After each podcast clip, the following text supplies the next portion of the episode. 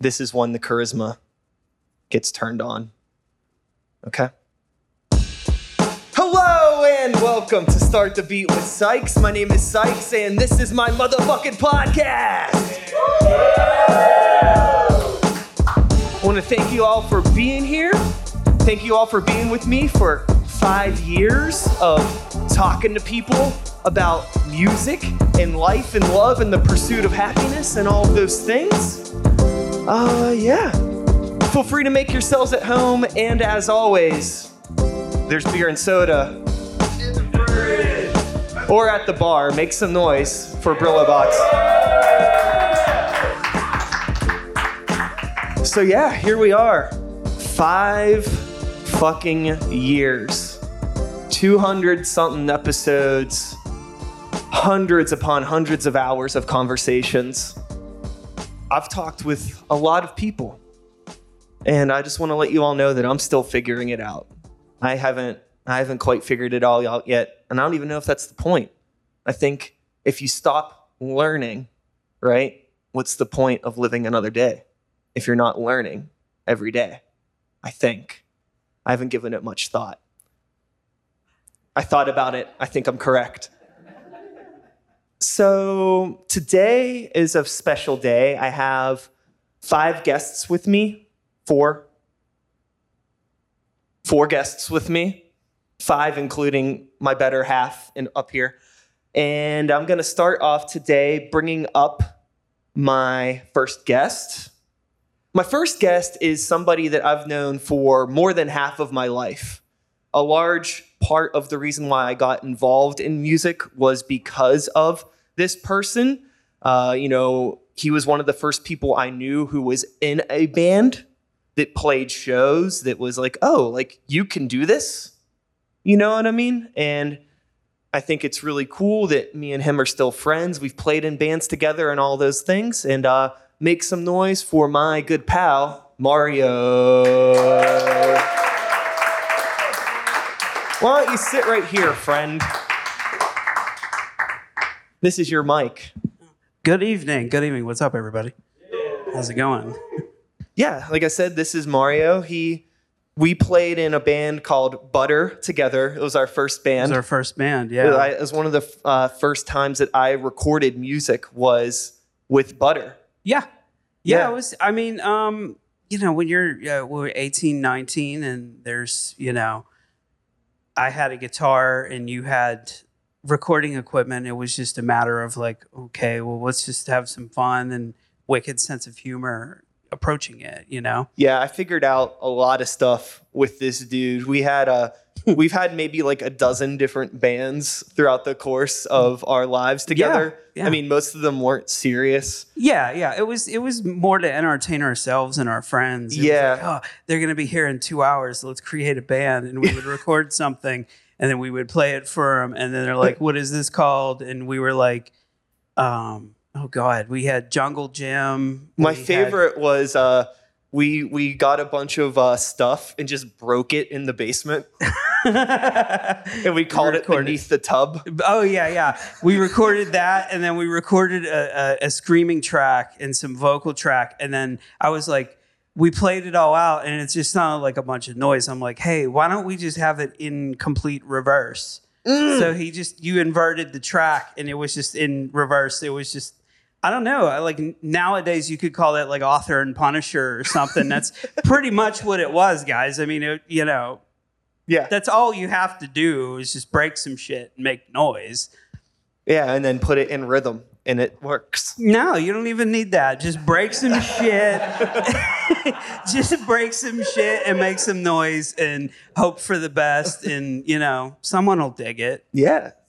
So Mario's going to be my little co-host today. For those of you that you know aren't familiar with him at all, he does uh, a series himself called the Special Sessions. You want to talk about that real quick? Yeah, why not? Um, yeah, sure. Uh, Special Sessions Live is a uh, live talk show that I started uh, about a year ago, like last summer, I think was the first episode. And we based it out of Black Forge Coffee House. Woo! See, I even I even wear my colors, homie. Yeah. Um, but uh, yeah, and it's it's you know it's it's turned into something completely different than I thought it would be, and it you know it you know from doing podcasts and doing interviews and conversations that things are going to turn into what they turn into. So I've just been kind of like, okay, well, I love the venue, I love the people I'm working with, and uh, if we get the guests to show up, we'll we'll see what they let out, and it's it's gone some pretty interesting places, you know. I think the interesting thing about me and Mario too is like even from those beginning days, talking about you know breaking shit in the basement and playing it for our friends. Like most of the time, it felt like a lot of the creative stuff we were doing was just because we wanted an excuse to hang out with everybody. Right. It was never like, Yeah. oh, we want to be like artists. It was just like we want an excuse to hang out with friends that isn't like getting fucked up and stuff like that. Yeah, it's like yeah. that, we really weren't i- ever into we that weren't. stuff. We no, no. It was like okay, Friday night. Let's just make an album.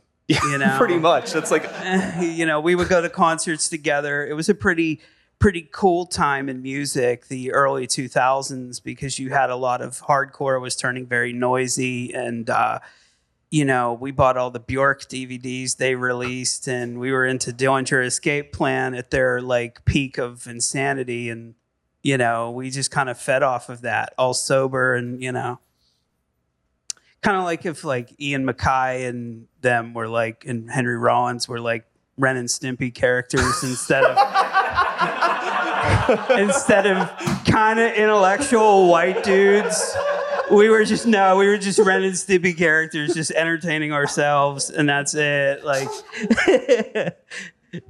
that's the best explanation of us I've ever heard. why not? Fuck it, I'm here. Right? But you know, yeah, I mean, but like, even like moving forward into now with what you know I do with the podcast and what Mhm. Mario does with special sessions, I think community is a big part of what we do in not only the things that we do, but highlighting all of the hard work that our friends and even people that we don't know do right, in the city. right.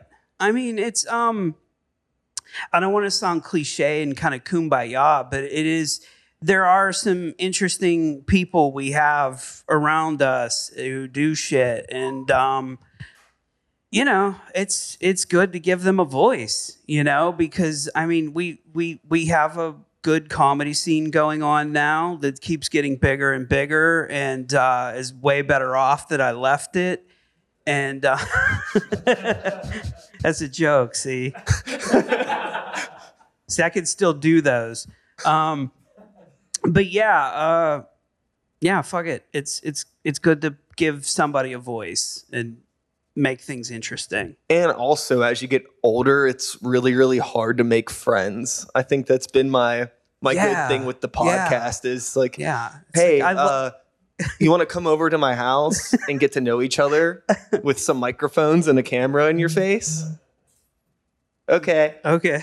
see you next Sunday. Yeah. And that's how it happens. for me, it's just like, you know, I really want to be your friend. I really like you, but I really don't have the time, bro. And I go to bed at like 8:30, so let's get this shit done, you know, while we can.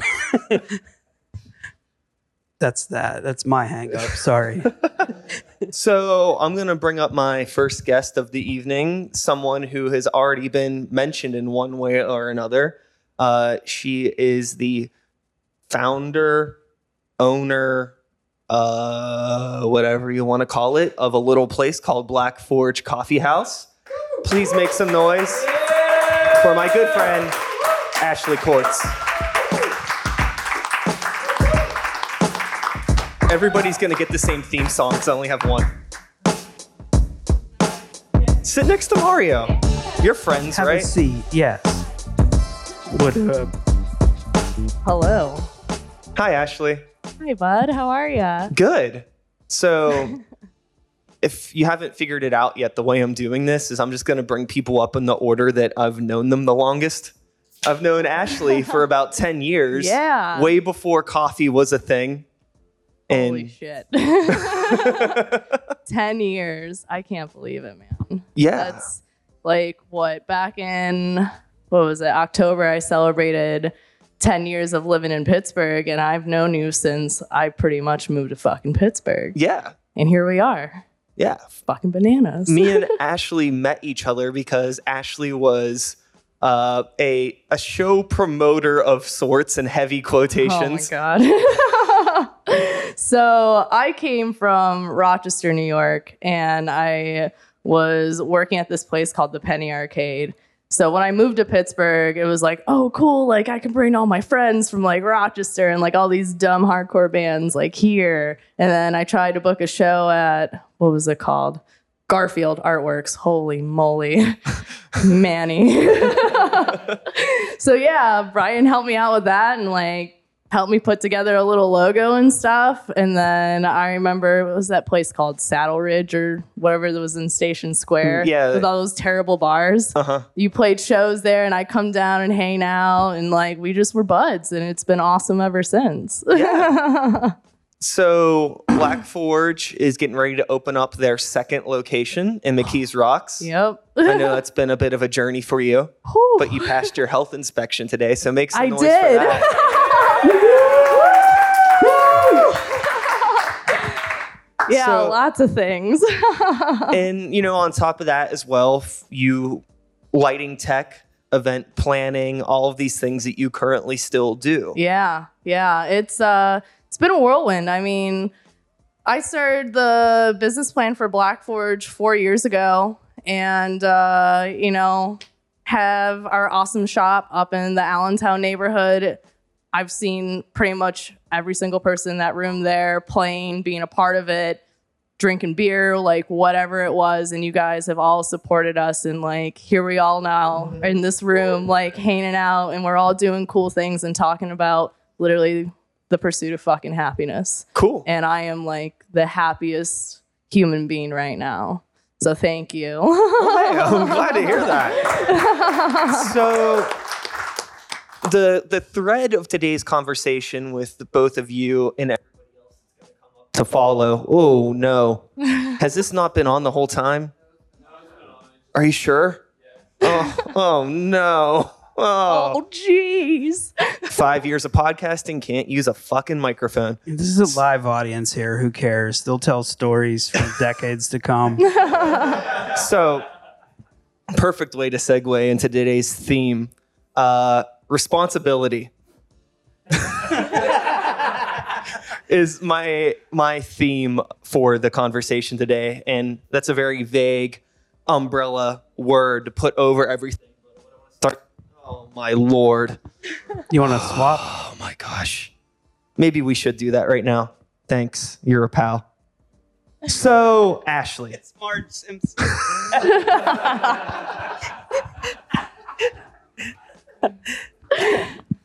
with Black Forge, as a venue owner, you know, what do you think is the right way to treat a performer and the audience and the people that, you know, come to the events at your space? Because this is a big thing with a lot of people that I talk to that are performers in the area or anywhere really in general. It's just like, oh, like that place is really cool or that place sucks Yeah. or you know people there are rude blah blah blah blah blah so with black forge you know what do you think is the responsibility of the venue to the performers That's that's a lot. i know And it's that's a really awesome question. So with Black Forge, obviously Black Forge is literally built off of my experience of being in the music industry and being an artist and doing all the things that I do. I've never gone to business school. I never made it big, never was professional in anything. I was a barista for 10 years in a light tech. And I literally saw in every venue that I've worked at what could possibly be better because there's a lot of stuff going on. There's a lot of disrespect. There's a lot of not getting tribute to the people that deserve it. You know, uh, artists just not being treated fairly when it comes to like pushing tickets and like all these bigger shows. And that's the nice thing about Black Forge is like we started out very small. We were able to be intimate with the artists that we work with. And it's literally providing an artist friendly space. Working with people, especially individuals who might not have money up front, you know, and like might need a little help, but they have this great idea and there's nowhere else to do something like that because it's too big, too small, like they don't do this, they don't do that, it's not all ages. So literally just being as artist friendly as possible and working with the people that you want to help, like being a DIY venue, a local venue, you are here for the artists in your community. You're here for your community. You are here to make sure the generation below us is looking up to something positive that they can see every day and be like, that's a really cool place. I'm glad I had that. Or that's a really cool show, show that I saw. Or that was a cool piece of art and I bought that and now I follow that artist. It's literally just trying to accommodate good people. Yeah. And you should always put that first and forward. Like, yes, we all have to make money and yes, we all have to survive and like find new and creative ways. And it's super hard, believe me. Like every day I'm thinking about like, what do I have to do? Because I'll be 100% honest. Like the Allentown location, we do not make money off of shows. We don't. Like when someone pays a room rental fee, it goes to the staff that's working. Everything else is brought in by coffee sales. Not everyone drinks coffee. We get that, but that's like how we survive. And it's really it's like hard. a movie theater. It- it's crazy. It's just like a movie theater. You have to buy the concessions. That's why it's a million dollars to get a fucking bag of popcorn. Yeah. I should just start charging popcorn prices for coffee. No. Jeez. but um, you know, that's the sacrifice I take, especially with my employees too, of just, you know, especially the new hires. I have a lot of new hires at our new location that are touring musicians. And I know for me, I've never like I never had time off at uh, Mr. Smalls. I was there every single show. I had to be there for three years, and like I had to open up a crazy mocha store every morning. And it's just I could never take time off. If I did, I would have lost my job. Instantly would have been replaced, and that's not possible at our location. Like I will never ever fault anyone for creativity. And again, it's it's proven through that if you give your employees and you give people a space that they can be creative and continuously like thrive to do better, we work with you. And I know it's hard for bigger capacity venues because they're not in tune with the people that they hire. They're not in tune with every artist that comes in. And that's what's beautiful about owning your own space and like working with the people that you bring into your space. It's a community, it's a culture. You have to continuously promote that. And if you don't, you know, sucks to be you, bud. But like that's that's why I'm here. That's why I'm trying to make a difference in my community. So Yeah. thanks. As Mario mentioned, you know, he started his event at your space. I had- me so. I You're had awesome. my Yeah. Next my- week, you I gotta had come out my- to Mario's. Yeah. my three year anniversary was at Black Forge. Yep. Actually, I think I played the first show at Black Forge. you Forge. played the opening day of Black Forge motherfucking one. yeah, that was fun. Man, Oh my gosh. what is happening up here? All kind of shit. It's because I'm really not supposed to be here. I might explain that later, but Yeah. yeah, yeah. Mario's the uh he just he's he's a solid dude. Thank you for being here. oh, thank Even though Thank you're you, not supposed to Mario, be for here. Blessing you. us Yeah. all. Now on the flip, Ashley, Yes. what is the performer's responsibility Oh, in terms of you really want to ask being that? respectful to a venue? Oh, there's a couple of things, you know. One, um, please promote yourself. If you are playing a venue, especially a local venue, it is our responsibility to put out there and promote for you, but we are not your band. We are not your art. You are 100% responsible to book your shows and promote the crap out of them because like that's the biggest thing. They're they're especially in our venue being so small, it's 49 capacity right now. Um, I've seen bands just be like, I want to really book this show, great, and then you see nothing for months until two days before, and they complain to me that they can't pay a room rental and they can't do anything because the show didn't do well. I'm like, that's your own damn fault. I have your poster on the wall. We have it on our event space. And that's why we're here. We are just hosting you. That is your responsibility. So please, if you're doing something to promote yourself and you want people to show up to your shows, you want people to support your art, promote it. People want to see it. If they don't see you promoting it, why would they ever pay to go to it? You know? That's my biggest gripe. That's really it. Everything else, you know, like I've honestly never had many issues. Like, yeah, you know, people show up late, things happen. I get it. Life happens. But like, don't blame a venue and don't blame other people for not having people at your shows and your gigs. You got to do it. You got to push yourself out there, blow people up, text your parents, text your friends, whoever, because those are the people that are going to support you at the end of the day. For sure. Absolutely. Yeah. You have anything you want to add there, Mario? Uh, yeah. Please do. no, no, I want to add, yeah, exactly everything she said. I mean, um, uh, you know, when when it, I've I, I've been doing like be it a band or comedy or or now this show uh, stuff since I was like twelve or thirteen, and I feel like I'm always selling somebody an event I'm doing, but you still have to do that. You know what I mean? And you got to learn how to cut your losses too. If no one shows up to your gig, that's fucking fine, but take care of the venue that brought you in, you know? Because, I mean, a lot of venues might do the opposite and rip you off if you bring in a lot of people. So, I mean, yeah, just fucking grow up. yeah. you know, if, if you're going to step up to a venue and be like, hey, I want to do something in your place of business, fucking be serious about it, you know? You don't have to be like dead serious. You don't have to be like, y'all going to do this shit. Yeah.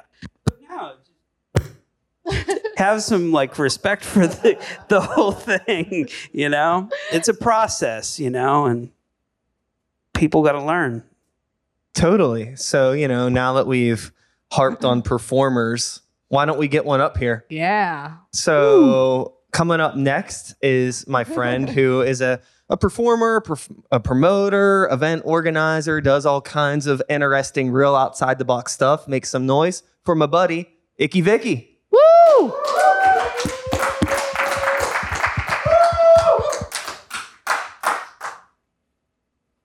Have a seat. Oh, I forgot to play your theme music. Hold on.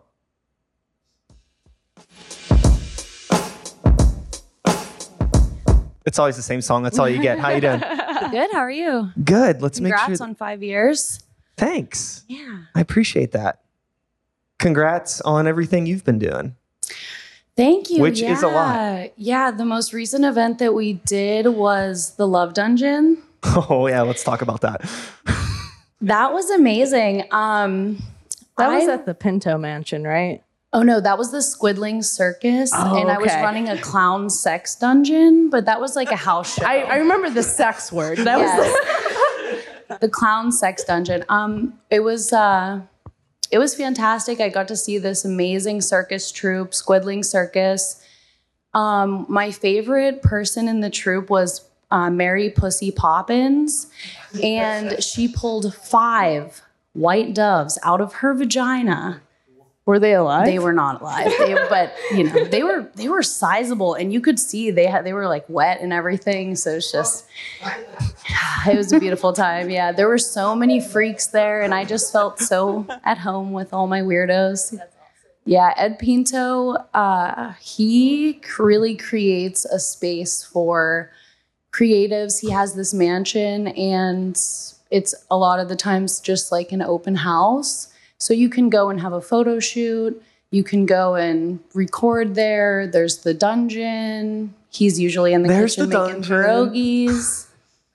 Yeah, He there was actually a dildo too. on a sawzall. Just like a homemade, you know, homemade device. Uh, surprise, surprise. Yeah. No, I, we've I've had a lot of really wild events. Um, Love Dungeon, we raised six hundred dollars for par. Um, Awesome. And that was the second Love Dungeon that Spish has done. So I partnered with Spish. And initially it was supposed to be the dating game in a comedy show.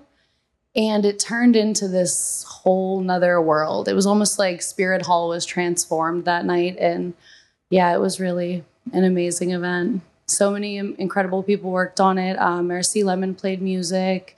I had Dirty Socks Puppet Show, Faith McFluff, uh, the Childlike Empress did a cake sitting, live cake sitting. I mean, no one else is really doing that sort of thing in Pittsburgh. So what is just- cake sitting? Cake sitting is a sexual fetish, and people really like to see women sitting on cakes, bouncing on them, uh, like kind of smearing the icing around. Is this different from Brazilian fart cake porn? It is similar. It's in the same realm. okay, okay. Sure. Yeah. I can see it now. Yeah, uh, Tatiana, the childlike empress, ha- literally had people eating the cake she was sitting on and commanded the room. There were so many amazing performers. Yeah, it was it was really great.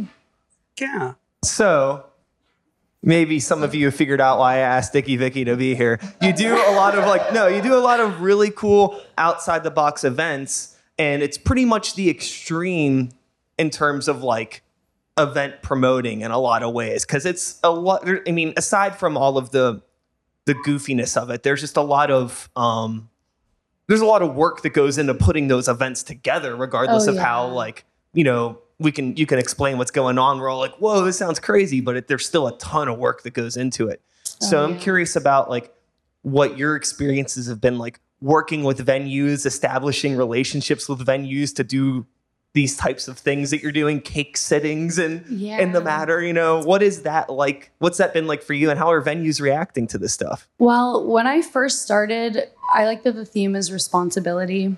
When I first started, I didn't really have a sense for that responsibility. I was playing with fire, but not getting permitting for it. So I would just sort of like dip if the cops came or somebody called it in, and I would just take off with my backpack and go.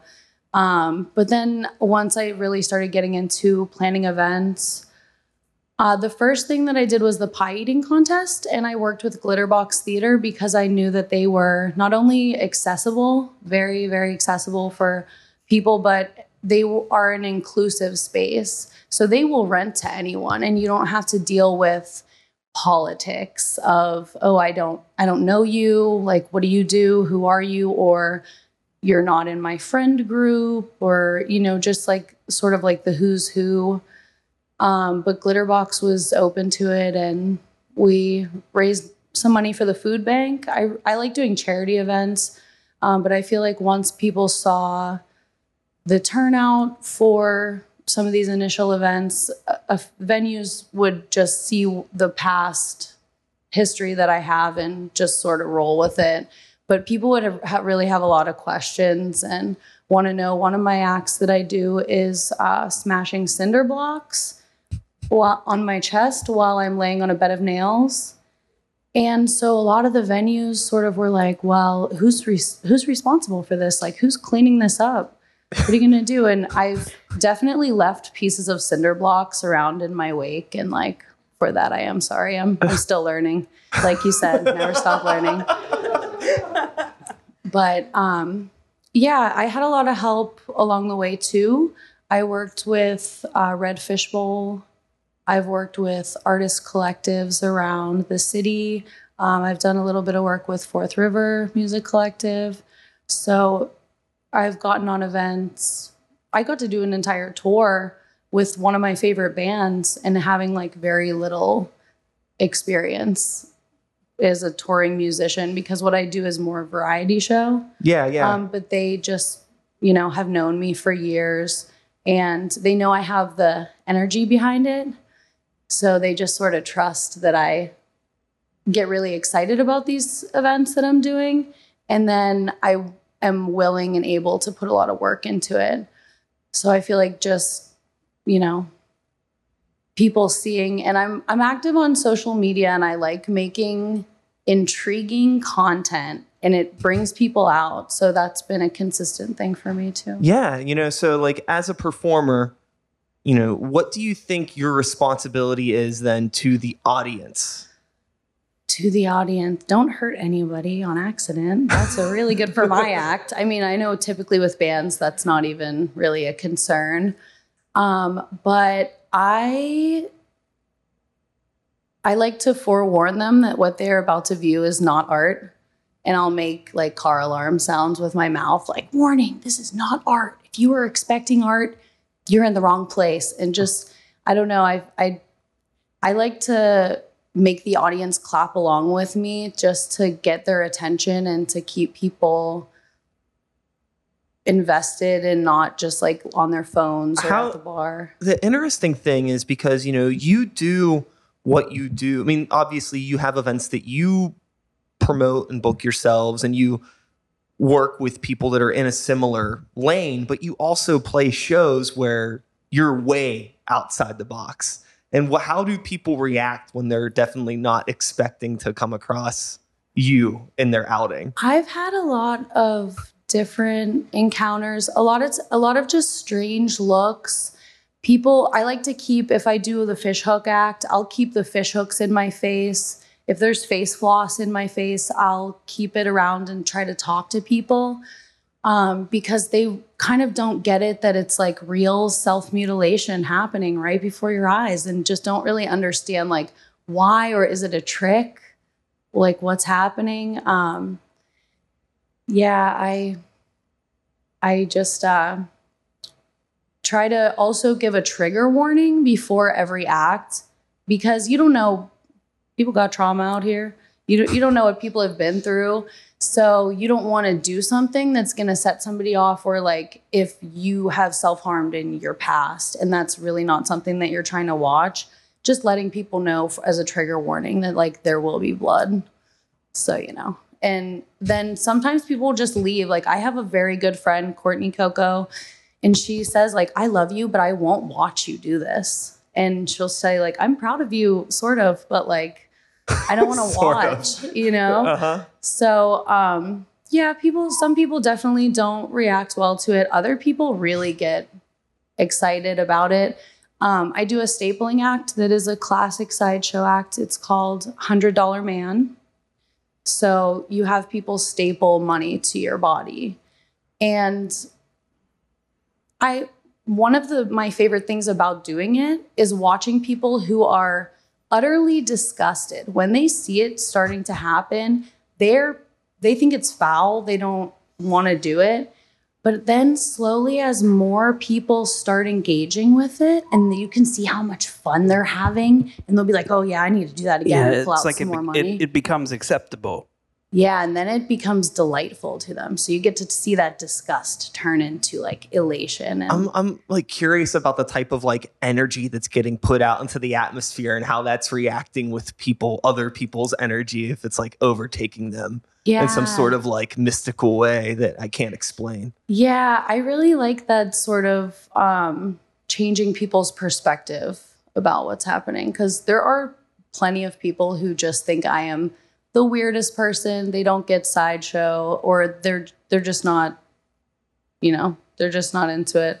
But um, I definitely have had people that did not want to hurt me and were, you know, cringing, making audible noises of discomfort, and then they're the one who stapled my neck, you know, and and it just it's funny to me. Uh-huh. I get some personal satisfaction out of that. you know, it's funny mentioning, you know, that, you know, there are people that, you know, think that what you're doing is like, you know, like you're the weirdo, but in like a way, like if you broaden the scope a little bit, I think all of us in this like DIY underground scene are all kind of looked at as weirdos in one one aspect or another. And like you know why would you invest time into this? You know why are you playing these you know these uh DIY shows? Like why are you still in a band? Why aren't you doing this and that? Like why are you investing your time into this? Like what are you getting out of it? And i think that if that's a question that you have to ask then you obviously don't get it. Yeah.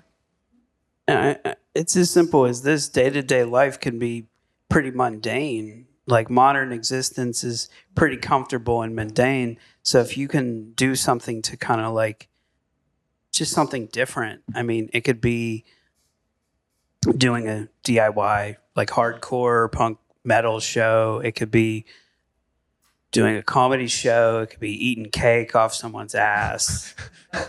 you you got to give somebody a, you got to create some memories in this life because I'm sorry if your morning is Starbucks and your evening is you know fucking a sandwich and you know, you DVR'd Ellen, and I mean, I watch Ellen. Don't get me wrong. I love but Ellen. I want to fucking go see some shit too.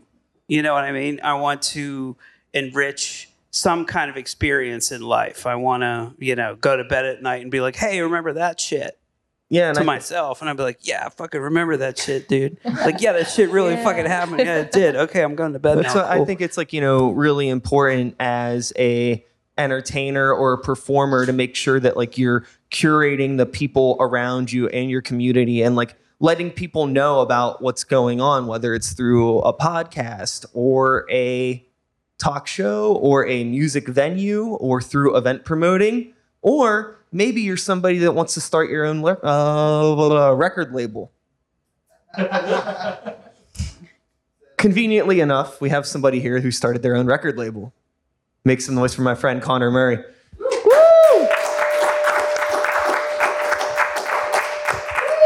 Hold on. Don't sit yet. Oh yeah.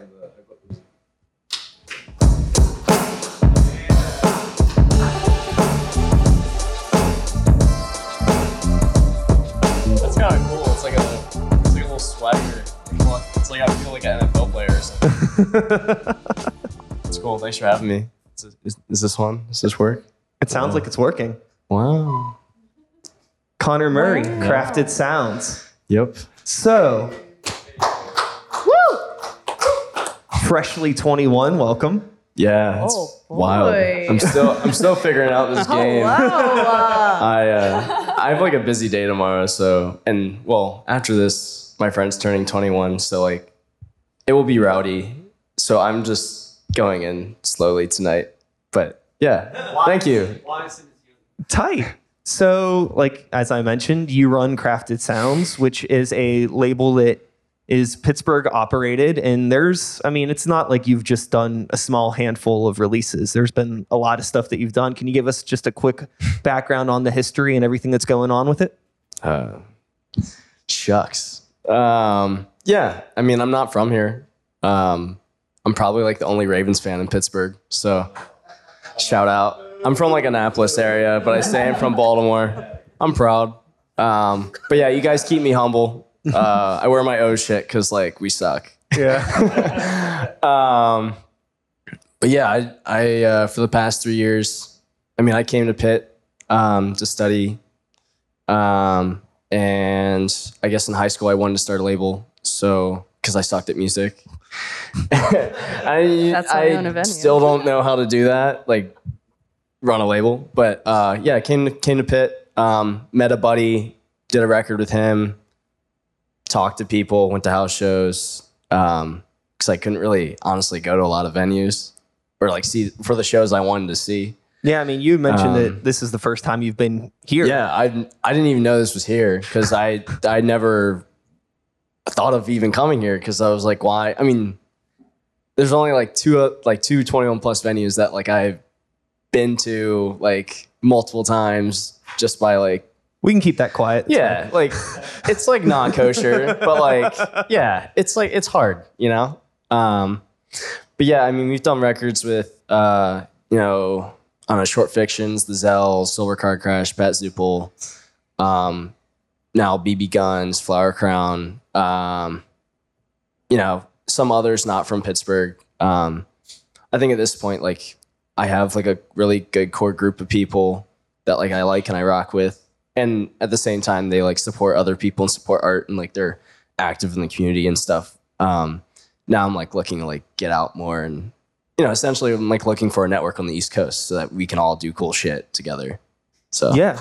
Yeah. yeah. it's super cool to you know take that time to you know okay i can't do music or i suck at it whatever you said but i still want to be involved and realizing that you have a knack for business maybe or some sort of enough organization skills to you know send some messages and get things produced that bands can sell a lot of a lot of bands can't even do that for themselves. Yeah, a no, lot I- of labels can't do that for the bands on their labels. So yeah i'm like Good job there. i'm like anal as hell but like within reason like i'm busy all the busyness keeps me like free flowing like i'm down with whatever um but yeah, I mean, I am in the business school, but um, I don't know. I I've learned more doing this than any job has like ever taught me.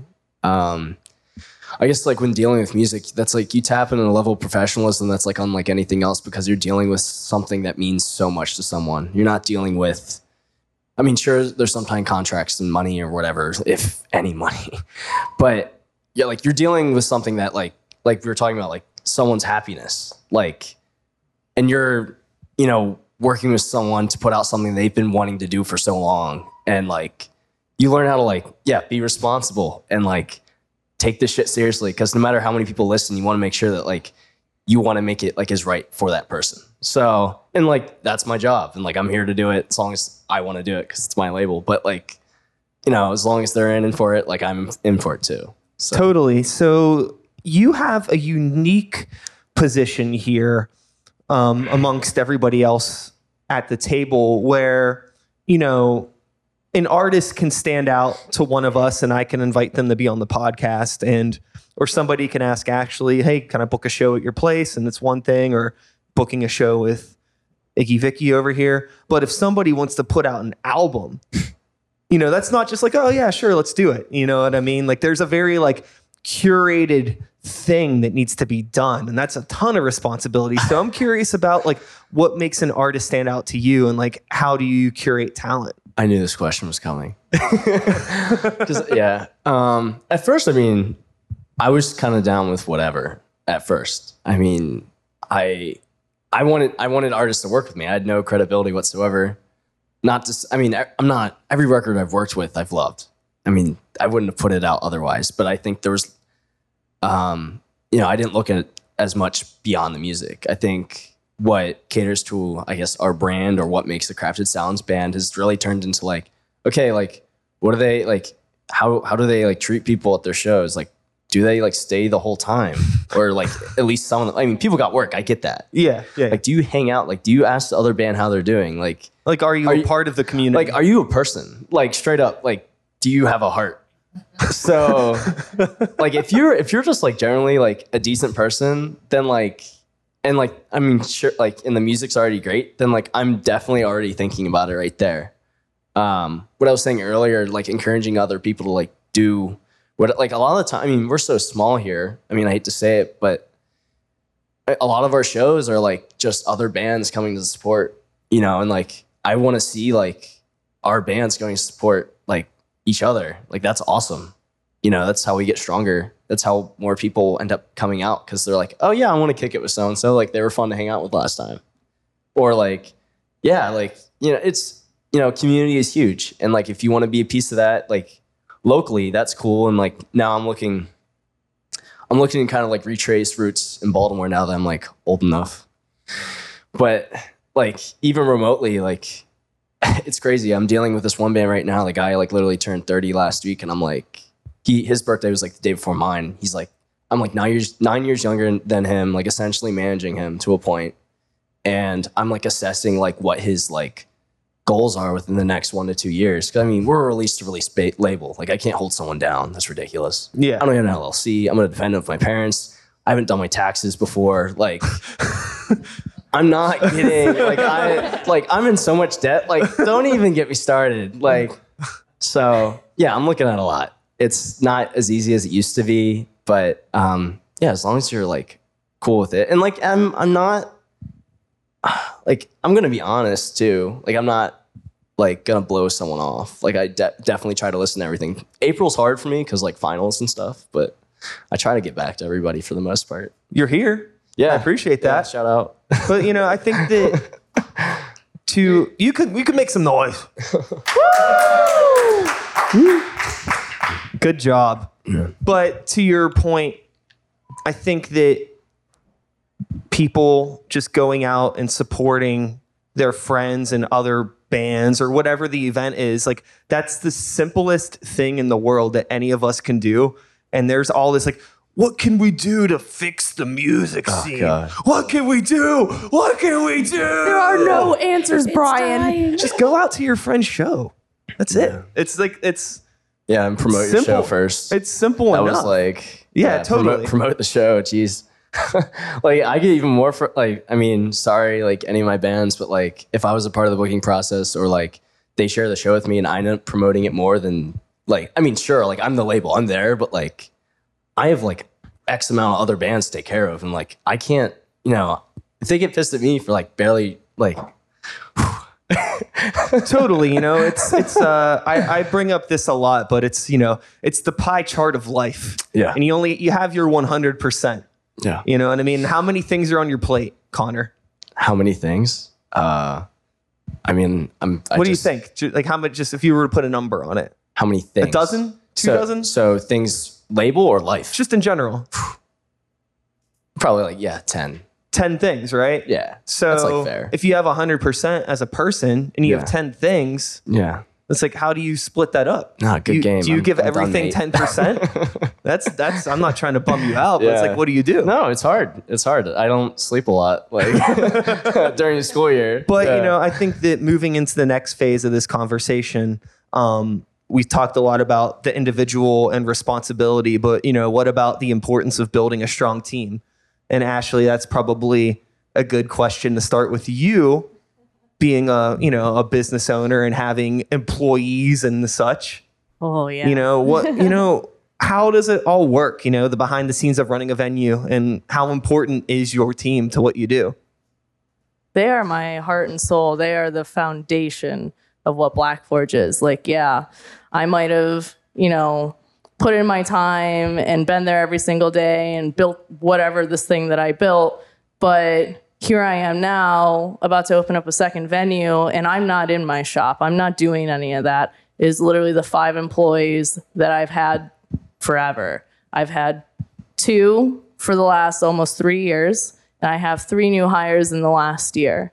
And they have been there on point, making shit happen. And I am so fucking grateful for those people. It's all about communication, it's all about trust, and it's all about showing one another that we are here together as a team. If someone has a problem, there's somebody that's going to help you you know, if you're sick, if you know something happened, you're just not having a good day, guess what? Just talk about it. We're here for you, your your family. And that's really what I've been promoting, especially now, like with the new shop, with all these people I've never met with my entire life. And I'm hiring them to run this baby, everything that I've put on my lifeline for.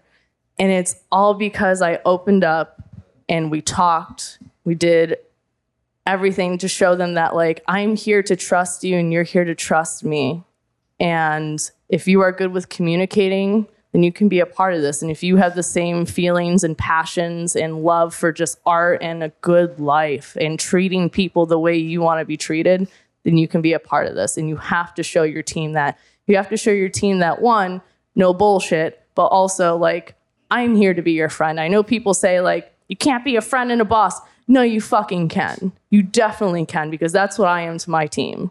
That there's no way for a small business to just operate like a corporation, be like, no, I'm just gonna hire whoever, let them do what they want, you know, and then one day I just feel like giving up on them. You're like, oh, you're fired. I'll just replace you. That's not how that works. Not a small business. So No, it's like you know, communication.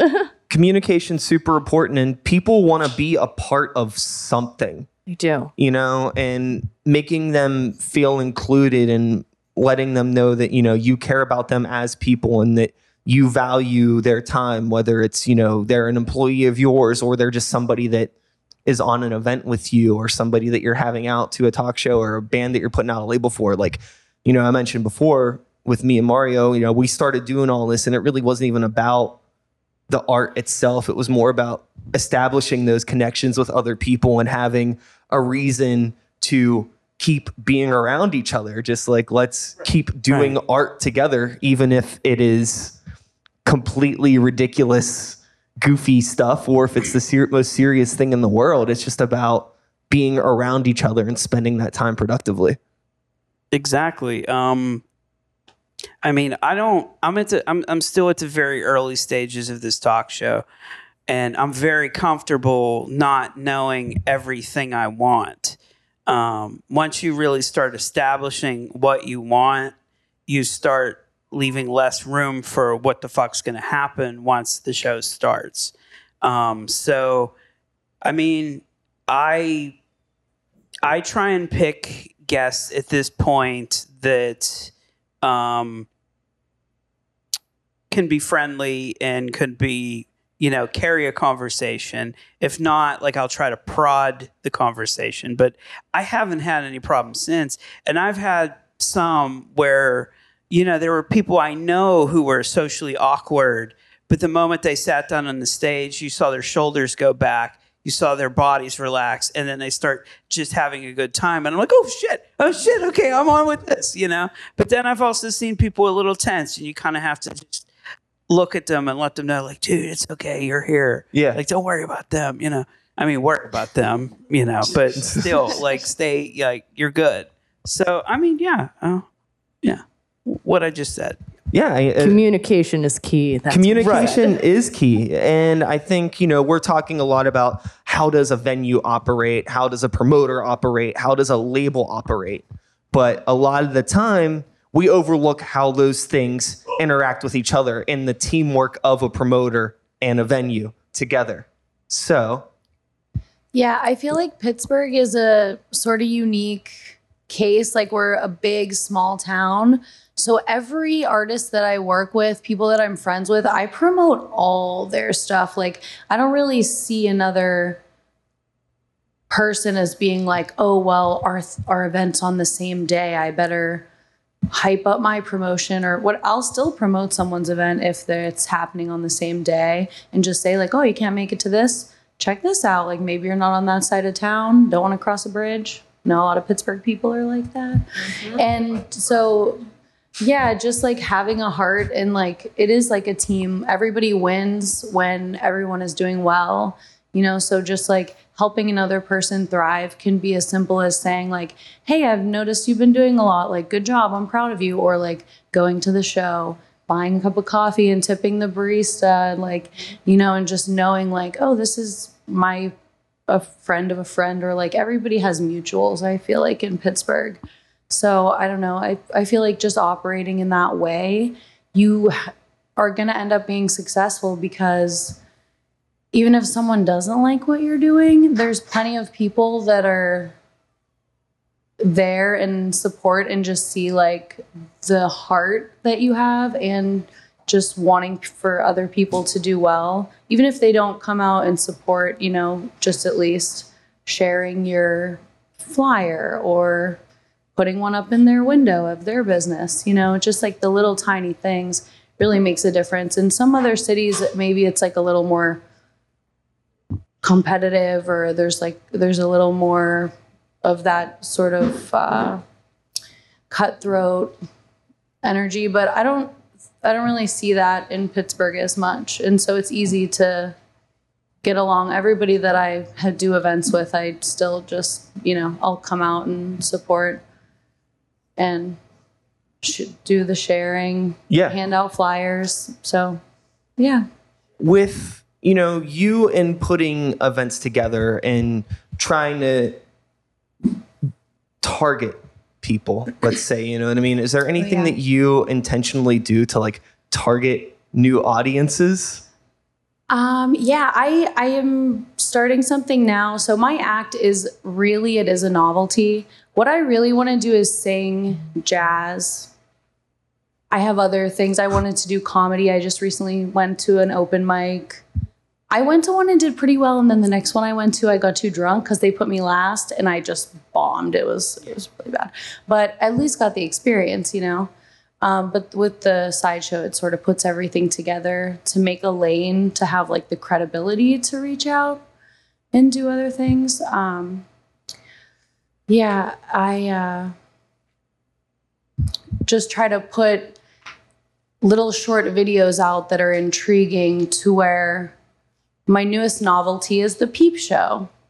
It's a little standalone viewing booth that um, my good friend and partner Joe helped me make. His company is Wake Up Make Stuff, but it's a little contraption and it's a tiny television set, a, an old tube with a tiny screen. Smash the screen out and put a little peephole, and people can look through it. And so I've been posting that little snippets, previews of it, um, kind of promoting that there are some surprise photos in that are not smut.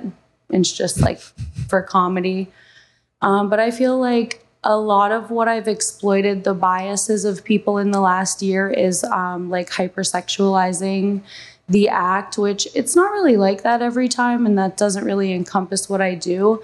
But it sure does make people want to come out when they aren't totally sure what's going to happen, or there's going to be nude people running around Spirit. Like one of the band members just halfway through the set said, like, I need to get more comfortable, and just took their top off, and we were like, oh, this is nice, but not something you typically see at Spirit.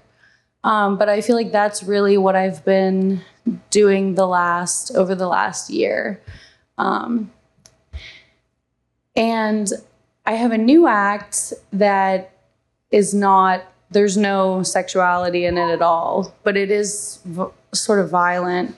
Um, and I think that people have a natural people have a natural thirst for violence, and if you can watch somebody do something that's inherently violent and like participate in it somewhat, it just gets that you kind of get it out of your system, and then you feel real chipper afterwards, and you know.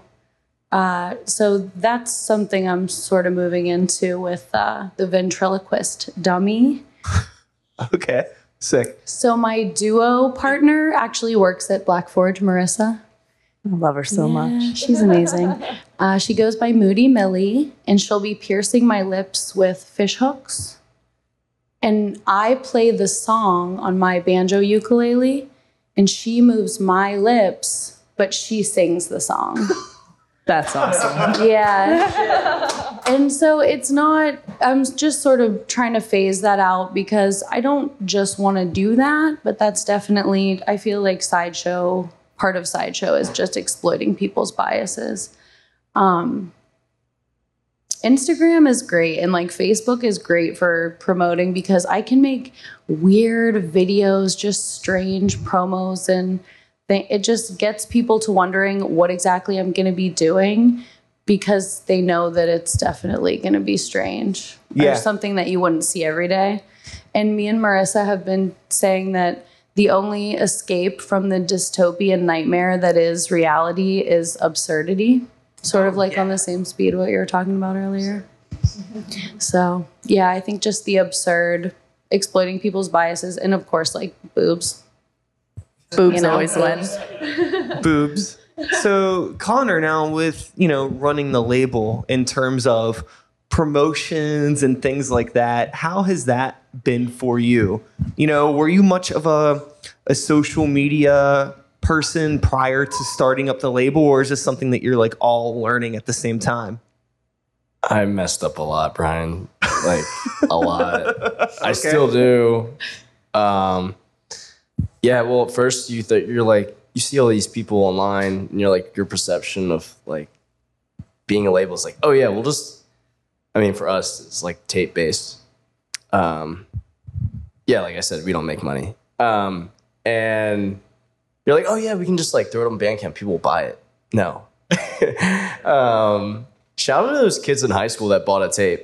I don't know why they did that because I don't think any of them had a tape player. But anyway, um, yeah. So there's the social media thing, but then there's the whole like email a bunch of people, and then it's like, oh, that doesn't work. You have to actually write nice emails to people. So then there's that thing, and then there's like, oh, you should make a press kit, like a nice press kit. And then there's like, oh, well, then you should be promoting like everything the band's doing for the most part on top of like the release. And it like And then you got to ride that record. You don't just let it drop the week after it comes out. Like that's stupid. I think, and it's hard to do that because the way like young people absorb music is so much different than like what generations like before us had done. Where like I'm like I guess different than a lot of my peers in the sense like I like sitting down listening to the whole record, or like that's awesome. um, and I feel like now it's like, oh yeah, let me just add that to my playlist, or that's cool. Like you know, it, there's you gotta you know, there's so many different things as far as like promotion goes, and I hope that like each like everything we do to like that leads up to the record drop like continues to a point, at least a full year. Uh, so that's thorough and like the message is communicated, whatever that may be, whether it's from the band or, um, you know, what's behind the record, uh, whether it comes from a place or not, you know. So yeah, I don't know what I'm doing. I don't. I, I, I think the first thing that I said when I sat down was that I still don't really Yeah. know what I'm doing either. But I don't. Nope. it's fun to figure it. out. Do you, does anybody out there know what they're doing? No. Uh, Starts grunting. So now that all the serious stuff is out of the way, let's have some fun. Want to have some fun? Always. Yep. sure. I've been having fun. Let's let's keep rolling. I'm really happy to be here. So, So you know, something that I really like talking to bands about is food. And uh, you know, the the post show ritual. Not everybody up here is in a band, so we can't necessarily make the question or answer the question in the same way, and I can't ask the same question. But I'm going to start with you, Connor. You live in Oakland, right? Oh yeah. So late night eats.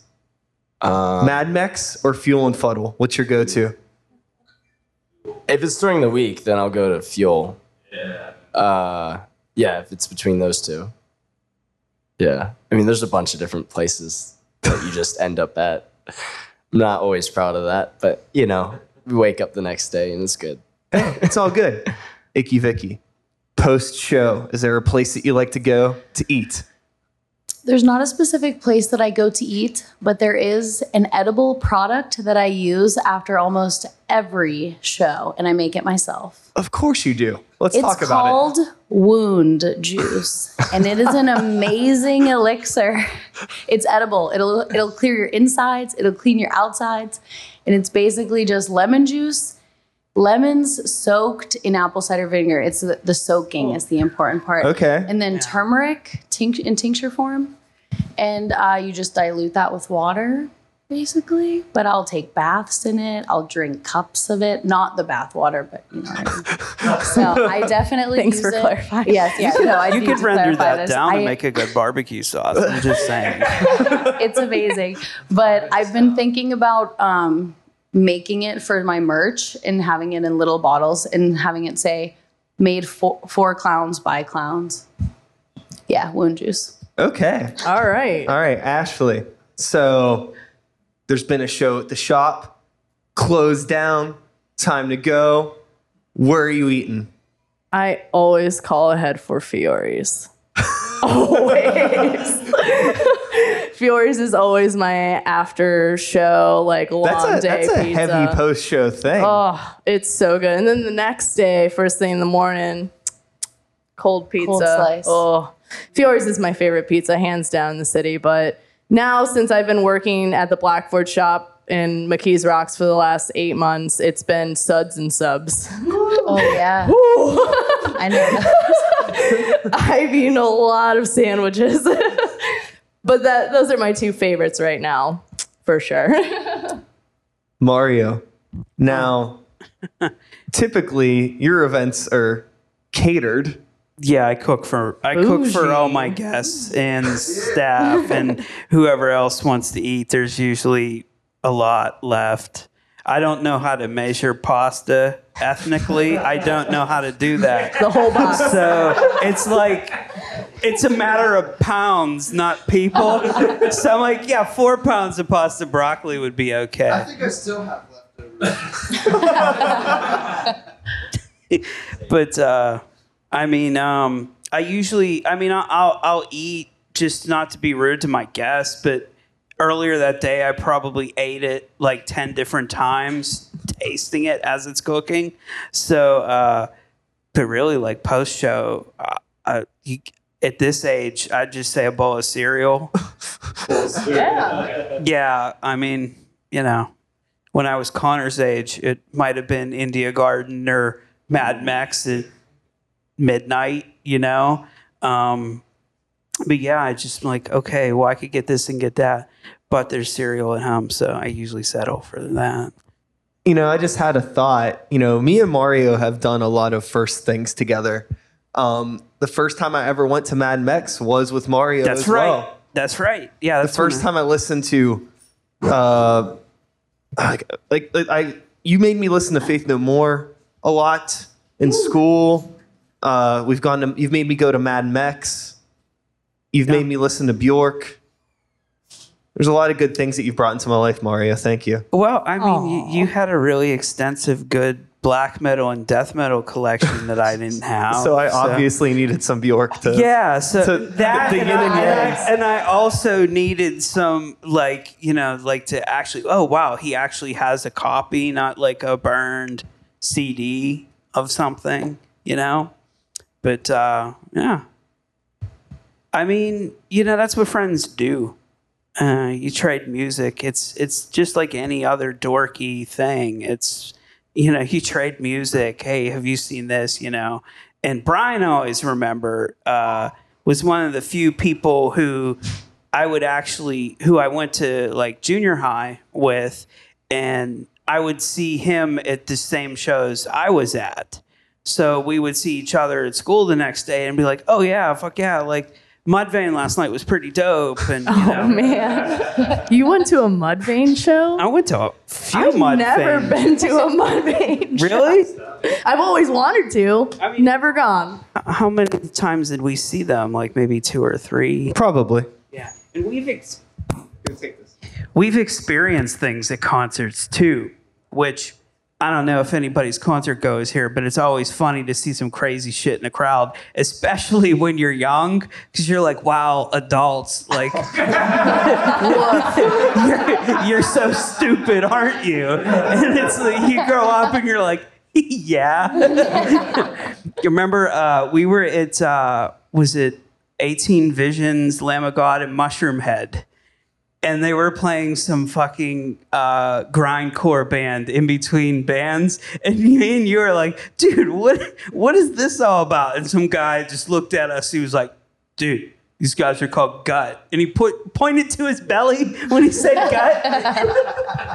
you remember that? so like that's those are other little magical things that go along with it, you know. So yeah, I mean, like really, the point of all of this is that you know it's about the memories that we make with each other, and uh, regardless of who was there and what we did, just having a story to tell the next day. I mean, you know, regardless of what happens with Crafted Sounds Connor, you can't take away all the labels that you've or albums that you've helped release and bands that you've helped out up to this point. Oh yeah, no, that's that's And that's a lot. That's there forever. That's a Yeah. lot. No, that's crazy. Icky Vicky. I mean, all of the the nails that you've laid on and the cinder blocks. The that strangers licking li- blood off of my face. It's just Yeah, even all types of stuff. you can't take any of those memories away. Never. And I mean, Ashley, like, you, how many shows have you been to in your life? How many? So many. How many lattes have you made for Oh god, thirsty, caffeine many. deprived humans? You know, how many shows have you helped facilitate? How many artists have you like had in your space It showcasing their work? exactly what you're saying literally gets me through every fucking day is like all of those memories of all of those people that you helped in some sort of way and just had a moment with like it's so fucking special and uh, i just you can't put that into words man besides just like thanks just thanks super crazy, you know. And uh, I want to make a quick thanks to anybody that took the time to come out tonight. woo You could do better than that. that guy Especially that on one leg. Um, you know, like I said, I, I've been doing this podcast for five years now. I don't. I mean, uh, sometimes I'm going through like posting some uh, hashtag Throwback Thursday stuff, and I'm like, I completely forgot that person was even a person, not in like a rude way, but you know, it's just That's like one of those things. Like, well, I mean, like the interesting thing with the podcast now being five years in is like there's a lot of people that have been on the show, bands that have been on the show. They're not bands anymore. So like they're just not in the scene anymore. And like I was talking earlier about how the first time Ashley was on the show, you were one of the first people I had on my podcast. We did a whole hour and there wasn't even one mention of opening a coffee shop. It was before Nope. Black Forge was even a thing. Yeah. It was just like a I'm trying to figure out what I want to do with my life. Yeah. And now you've been on the show a couple times since then and it's like you're it's you're figuring it out. So it's not all just bands that have broken up. It's people that have like completely changed their life path and all of these different things. And you it's were really a huge cool. part of that, man. So thank you. Yeah, oh, dude. Oh boy. Oh, Yeah, dude. yeah. So yeah, you know, I think my my closing remarks to the four of you and the three of you out there is that yeah, I know I'm just being a, a turd. a cunt is what I'm best at. Um,